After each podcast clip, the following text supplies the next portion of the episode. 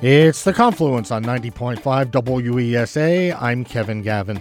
Today, our conversation will focus on improving rail safety. That's coming up in a few minutes, but first, we get to news that broke yesterday.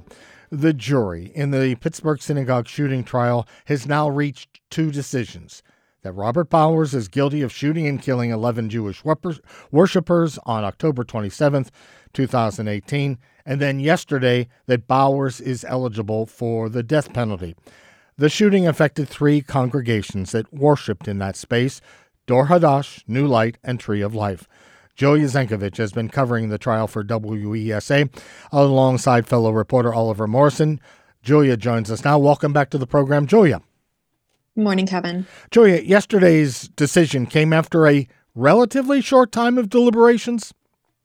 Yeah, the jury deliberated for less than two hours over two days. Now, those deliberations came after closing arguments in this phase of the trial. But prior to that, there were many days of testimony featuring expert witnesses for both the prosecution and defense. What was at the center of this testimony? Yeah, during the second phase of the trial, the jury had to determine whether Bowers had formed an intent to kill before carrying out the attack. Uh, both prosecutors and defense attorneys noted that he doesn't appear remorseful and instead has said as recently as May that he regrets that he didn't kill more people. Um, but while his lawyers argued that this proves he suffers from mental illness, specifically schizophrenia, as well as delusions and other brain dysfunctions that made it impossible for him to inform the intent to kill. Uh, prosecutors disagreed. They argued it shows his clear intent to kill and how clear it continues to be, and that Bowers had the capacity to plan, premeditate, and intentionally kill. As I said, they both brought on their medical experts uh, to try to prove their point. That's correct. So if he had intent to kill, that automatically makes him eligible for the death penalty? That is the one key factor? What? There are a few other factors, such as, um, you know, was he 18 or older at the time of the crime? But those were not disputed by either the defense or the prosecution. Mm-hmm. Bowers killed 11 people, wounded six others. So, how many counts was Bowers found guilty of? So, the same jury that found him eligible for a death sentence yesterday found Bowers guilty on all 63 federal counts he was charged with last month. And those include murder and hate crime charges. Mm-hmm. All right. So they found him eligible for the death penalty. What's happening next? Yeah, so now we're headed into the final phase of the trial, the sentencing phase, when the jury will have to decide whether or not Bowers should be sentenced to death. Uh, this phase is expected to be more emotional, and jurors will hear directly from family members of the victims and survivors about the pain and trauma Bowers inflicted on them and Pittsburgh's Jewish community at large. Mm-hmm. And when is that testimony uh, expected to be presented from the survivors and family members? Uh, testimony will begin on Monday. And uh, are there any indications of how many people will testify? And will the uh, second part of that question is will the defense try to again introduce maybe mitigating factors? Yeah, so uh, it's not clear yet exactly how many people will testify, um, but part of this phase will be that uh, the prosecution will introduce aggravating factors and the defense will have a chance to present some mitigating factors. Aggravating, such as, Julia? Um, not really clear yet, but I assume we will hear more at um, opening arguments on Monday. Mm-hmm. So the jury will have a third decision to make. First, as we said at the beginning, the conviction. Then, second, yesterday, eligibility for the death penalty, and now whether Bowers should be put to death. Uh, so, what are the outcomes? Is just two possibilities here? Yeah, there are two possibilities. Uh, the first is you know the death penalty. Uh, but if the jury does not unanimously decide that Bowers should be sentenced to death uh, then he'll be sentenced to life in prison without parole. And finally julia what have we heard from members of the congregations who were affected? Survivors families of victims regarding the death penalty most of the victims' families have said they support the death penalty in this case. Uh, they say it represents a just punishment and would serve as a deterrent to other would be hate fueled attacks. Julia Zenkevich is a reporter with WESA. You can find her coverage of the remainder of the trial at WESA.FM. Julia, thanks for your reporting and for joining us today. Thanks, Kevin.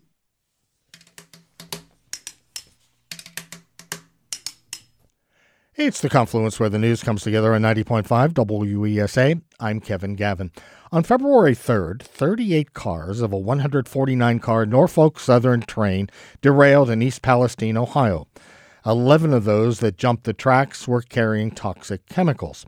Officials decided to intentionally release the vinyl chloride, a toxic flammable gas, from five leaking tank cars and burn it off to avoid a possible explosion. Since then, Bills have been introduced in the U.S. Senate and in state legislatures in Pennsylvania and Ohio to place stricter regulations on the rail industry. State Representative Rob Matzie and his colleague Jim Marshall, both from Beaver County, are the sponsors of House Bill 1028, legislation meant to increase rail safety. Welcome, Representative Matzie. Thank you, Kevin, for having me. Look forward to talking with you. Also joining us is Topher Sanders. Topher is an investigative reporter covering railroad safety at ProPublica. Topher, thanks for being here. Always a pleasure to be here. All right, since the derailment in East Palestine, are we seeing more, a greater appetite to update rail safety regulations? Uh, Topher, what have you seen on the national level? Yes, uh, there's a, a, an open willingness to have the discussion. Uh, we've even had uh, the rare shooting star of a bipartisan effort come out of uh, you know a committee uh, come out of the Senate, um, and that is uh, really encouraging for people who want to see greater safety uh, on the rails. Uh, but as is the case with anything in DC, it seems to have hit um, a, a, speed bump, and we're we're waiting to see if it can get to the full floor and um, and get a real vote. Representative, since your county, Beaver County, is so close to East Palestine, the Ohio border, uh, what what was your immediate reaction to this derailment, and also how it did affect the communities that you represent? Well, I think the immediate reaction was, you know, we're a rail county. Uh, you know, we have a hub, uh, you know, Norfolk Southern, formerly Conrail, one of the largest switching stations in the world, quite frankly, right in my district in the heart of Beaver County. Representative Marshall, my counterpart uh, from Beaver County, his district literally borders East Palestine. So uh, his his communities were directly affected. My communities from the air quality and then the concern, obviously, with contamination was a big deal. So it was, uh, I think, from the perspective of uh, emergency management, especially, it was frustrating because the accident happened 100 yards into the Ohio line. So Pennsylvania was there to assist, but Pennsylvania wasn't there as far as being decision makers on what to do after uh, the accident occurred. Uh, and I think that's left a bad taste in a lot of folks' mouths. The other thing we have to keep in mind, and I don't think a lot of people recognize this, Ohio and Pennsylvania border each other, but they're two different EPA districts. So you had literally had a variety of different agencies involved, even within themselves, uh, making determinations and decisions on what to do after the accident occurred. Uh, you know, the basis of our legislation, quite frankly, and I think what several other states are looking at is wait a minute here. Uh, the feds have been asleep at the wheel. Uh, we believe we have uh, the ability to do something internally uh, for our individual state, and we need to get something on the books. Mm-hmm. Representative, uh, you called Beaver County a rail county. Uh, was rail safety on your radar prior to this uh, derailment? Always has been, quite frankly, but never to this uh, magnitude. I think it's been a perfect storm, quite honestly. Uh, we've seen a variety, uh, actually, a larger number of derailments over the course of the last several years been brought to my attention most uh, recently by uh, some of the unions, quite honestly, about their concern of having a dedicated two man crews at least. At one time, they were shooting for three man crews, but uh, they'd be happy to have something in statute that says a two man crew and wayfi- uh, wayside detectors uh, more closely aligned uh, from a safety perspective. So it's been on the radar, but never to this magnitude. And and quite honestly, I think for so many years, one of the things that always transpired every time a conversation came out in Washington or in state capitals across the country, oftentimes unions would stand with the railroads. That's not the case anymore. We're seeing that across uh, all sectors of employment and labor, quite honestly. Whereas, hey, wait a minute here. Mm-hmm. Uh, I have friends that have worked in the rail industry. It took them 20 years to get a full time ca- schedule. Uh, always on call. Uh, last year, we heard a, a, lot of cries relative to what they were trying to get accomplished in Washington relative to having sick pay and having the ability to take off. So, uh, workers are frustrated, and they're frustrated at every sector of, of the labor uh, movement and, and also in the economy. And, and I think this was really a perfect storm. The Federal Railway Safety Act, which you alluded to, Topher, uh, was approved by the Senate Commerce Committee in May, would require advance notice about the uh, carrying of hazardous materials and other uh, limitations. What key points in that legislation stick out to you?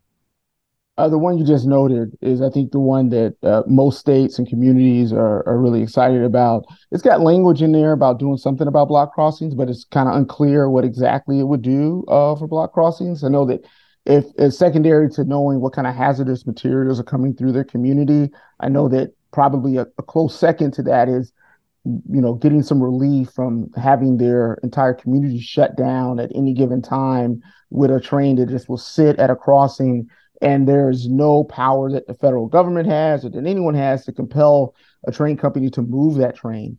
It, we've had story after story, unfortunately, throughout the country where you know people have had uh, emergency response needs that have been interrupted because they've had these blocked crossings. So I think that you know, I think that people will really want to see what the meat on the bone will be on whatever the block crossings elements are, but definitely they're encouraged to see something being talked about related to these hazardous materials. All right, let, us uh, continue with the block crossings. Uh, you know, people might say, what's the big deal about this? But there's actually Ohio, the state of Ohio, appealed to the U.S. Supreme Court. What's the status of that, Topher? And then we'll get to Representative Matzie because block crossings is also part of your legislation. Still waiting to hear what the Supreme Court's going to do with that case.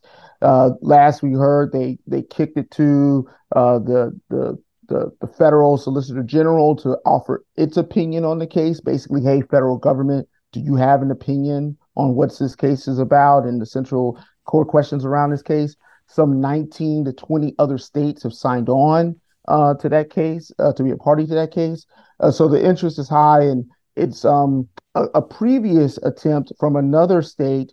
Uh, the Supreme Court com- just completely rejected it. So the fact that the Supreme Court is even asking this secondary question gives some people encouragement that they're going to to hear this and invite an argument.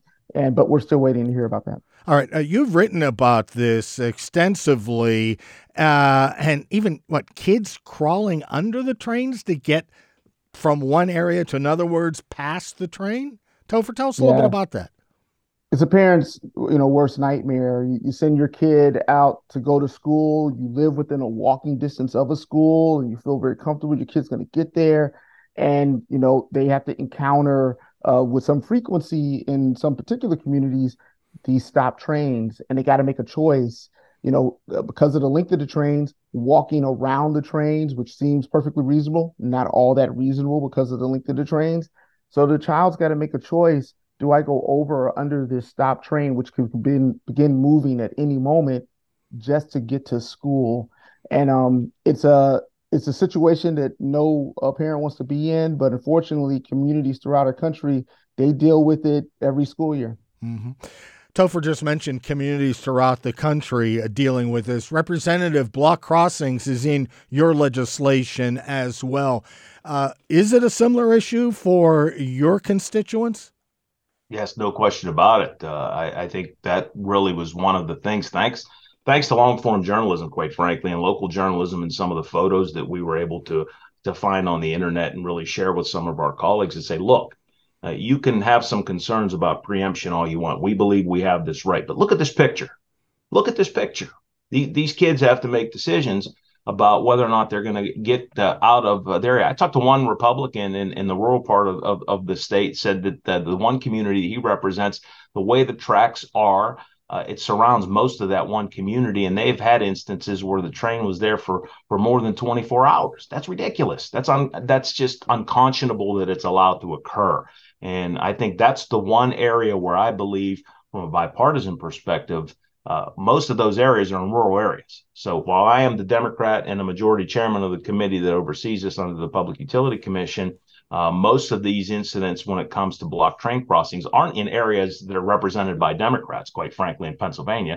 They're in rural areas. So that's what makes this a unique piece of legislation and why it got such strong bipartisan support. And you just can't get the rail company to move them, is just to be clear?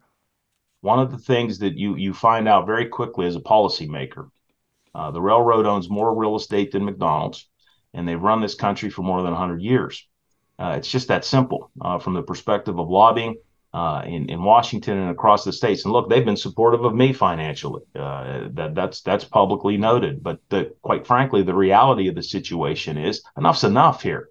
That's just un, unacceptable. Un, it's just really unconscionable to me uh, that, that that's allowed to occur. In my bill, it prohibits a train from blocking crossing for emergency vehicles for longer than five minutes and imposes a penalty of ten thousand dollars for each violation. So uh, I think, you know, from a punitive perspective, I think that's the only way we're going to get their attention. Representative, uh, over the last couple of uh, decades, multiple courts have ruled that only the federal government can impose rules affecting railroad operations. Railways, let's face it, they move throughout the country, they cross state lines. Federal government has the FRA. So, Representative, why pass legislation that is Pennsylvania specific when there's a federal agency well, the feds have been asleep at the wheel, as I said at the onset of the segment. Uh, but we also believe in in federal law under preemption that it specifically states, and I used it as my argument, a state may adopt or continue enforce additional or more stringent law, regulation, or order related to railroad safety or security when the law, regulation, or order is necessary to eliminate or reduce an essentially local safety or security hazard and is not compatible or compatible with a law, regulation, or order of the United States government. Uh, we believe that gives us that that room. Uh, and I know there have been cases and continue to have cases, and that's been one of the arguments that we've heard from the industry uh, that we don't have that from an interstate perspective. It needs to be intrastate, et cetera, or vice versa. And uh, we believe that's the leg we have to stand on. Mm-hmm. Topher, I want to bring you in here. I mean, you've investigated, you're an investigative reporter dealing with rail safety. What has been your understanding of the role of states and how much say they can have or do have? Yeah, the representative nailed it. It's uh, routinely uh, what you'll hear from the industry is that you know this violates commerce law, and and that's what the courts have been deciding when these these matters get to state supreme courts or get to federal appeals courts. They've been siding with the railroads. It doesn't mean that the representative and his brain trust haven't figured out a way to to really get across the goal line here. But the history of these legislative moves have been that they've getting spiked at the end. Mm-hmm. Uh, so, Representative, I'm going to bring you back in. Do you think it's an uphill battle, though? It is, no question. I, but I also think you know we a lot of fanfare was made about how a bill came out of committee in in Washington D.C. and it's been stalled, and here we go. But but I think the one thing to note is it's just not Pennsylvania. Arizona, Kansas, Iowa, Wyoming, Illinois, Arkansas, Texas, North Carolina, Missouri, and Ohio are all looking at this. So it's not blue states and it's red states as well. So everybody sees this as an open uh, opening to try and get something done internally because if for no other reason to get the attention of the federal legislators to get get off their rear ends and do something quite honestly. Uh, you know, go ahead. You add this to the list of just real quick. You add this to the list of things where there seems to be strong consensus out in the country, but for whatever reason, DC doesn't see or understand that consensus to get something done. Um, Representative, as one of the states, do you see that things sort of have to? I don't want to say work from the ground up, work from outside of the beltway inside to the beltway. Yeah, yeah, absolutely. Uh, I think that's the only way we're going to get anybody's attention. Quite honestly, I've had good conversations with with my congressman Chris Deluzio, who is one of the one of the co-sponsors on the congressional side of the legislation. Obviously, of the Senate version also, but uh, it's just it's just frustrating that uh, uh, you know for so long in Pennsylvania and state government, we've been able to work from a bipartisan manner on most things. I mean, it's gotten a little bit more hairy the last few years as everything's become more polarized, but for the most part, state governments are where a lot of things are happening. Mm-hmm. Uh, in Washington, D.C., it's another story. I mean, it gets the headlines and you hear about the analysis and paralysis, et cetera. But state governments are where things are happening that really directly affect people. And we believe this is a piece of legislation that needs to get done. Uh, Topher, what are you hearing from railroad officials? Railroad officials say they don't need any more legislation. Uh, surprise, surprise. Uh, they uh, say, hey, man, we're doing uh, vital, important work for the country. We employ uh, you know, tons and tons of folks throughout uh, red state, blue state, and and we're doing just fine. Let us continue as is, and and where there are these little problems in communities like block crossings, we can figure that out with the community. So they tell me. The communities, of course, have a different perspective. And just about a minute left. Representative, your bill also includes a lot of things that the federal legislation does as well, and that's length of trains as well as uh, communications, wayside detectors, crew minimums. Uh, what are your chances of getting it passed through the Senate? It passed the House pretty easily. What about the Senate? We feel confident at the very least we're going to hear, get a hearing this fall, and we're hopeful that hearing is going to be enough to actually get a, a full vote of the full Senate uh, and and and and get this up uh, for for a vote. Uh, the the railroads for too long is it's truly uh, the very definition of the fox guarding the henhouse, and that needs to stop. And finally, Topher, in this coming year, do you think there might be updated regulations? I think we got a chance on stuff like wayside detectors. I do. I think that it's really uh, become clear that that was a, a real issue. It, it relates to the Ohio derailment, and so I think there's an opportunity there for everyone to see that there needs to be some some movement on wayside detectors. So, Representative, you might have to maybe scale down your ask for to get a few of the really key things happy happy to do that. I mean, the train length thing, 8,500 feet, is 26 football fields. Think about that for one second. And in the East Palestine incident, they had to have an extra engine in the middle of that train to move it. Come on, that's that just that in and of itself is definition of dangerous, in my humble opinion. State Representative Rob Matzie, thank you so much for your time today. Happy to be here, uh, and thanks for having me. And Topher Sanders is an investigative reporter covering rail safety for at ProPublica. Topher, thank you. Thank you. Always a pleasure. And for today, that is the confluence where the news comes together on 90.5 WESA. If you missed anything from today's show or you'd like to hear past episodes, check us out at WESA.fm slash confluence or wherever you get your favorite podcasts. Thanks to our team, Addison Deal, Laura Satsui, and Mary Lee Williams. I'm Kevin Gavin. Until next time, hope you have a good day of good news.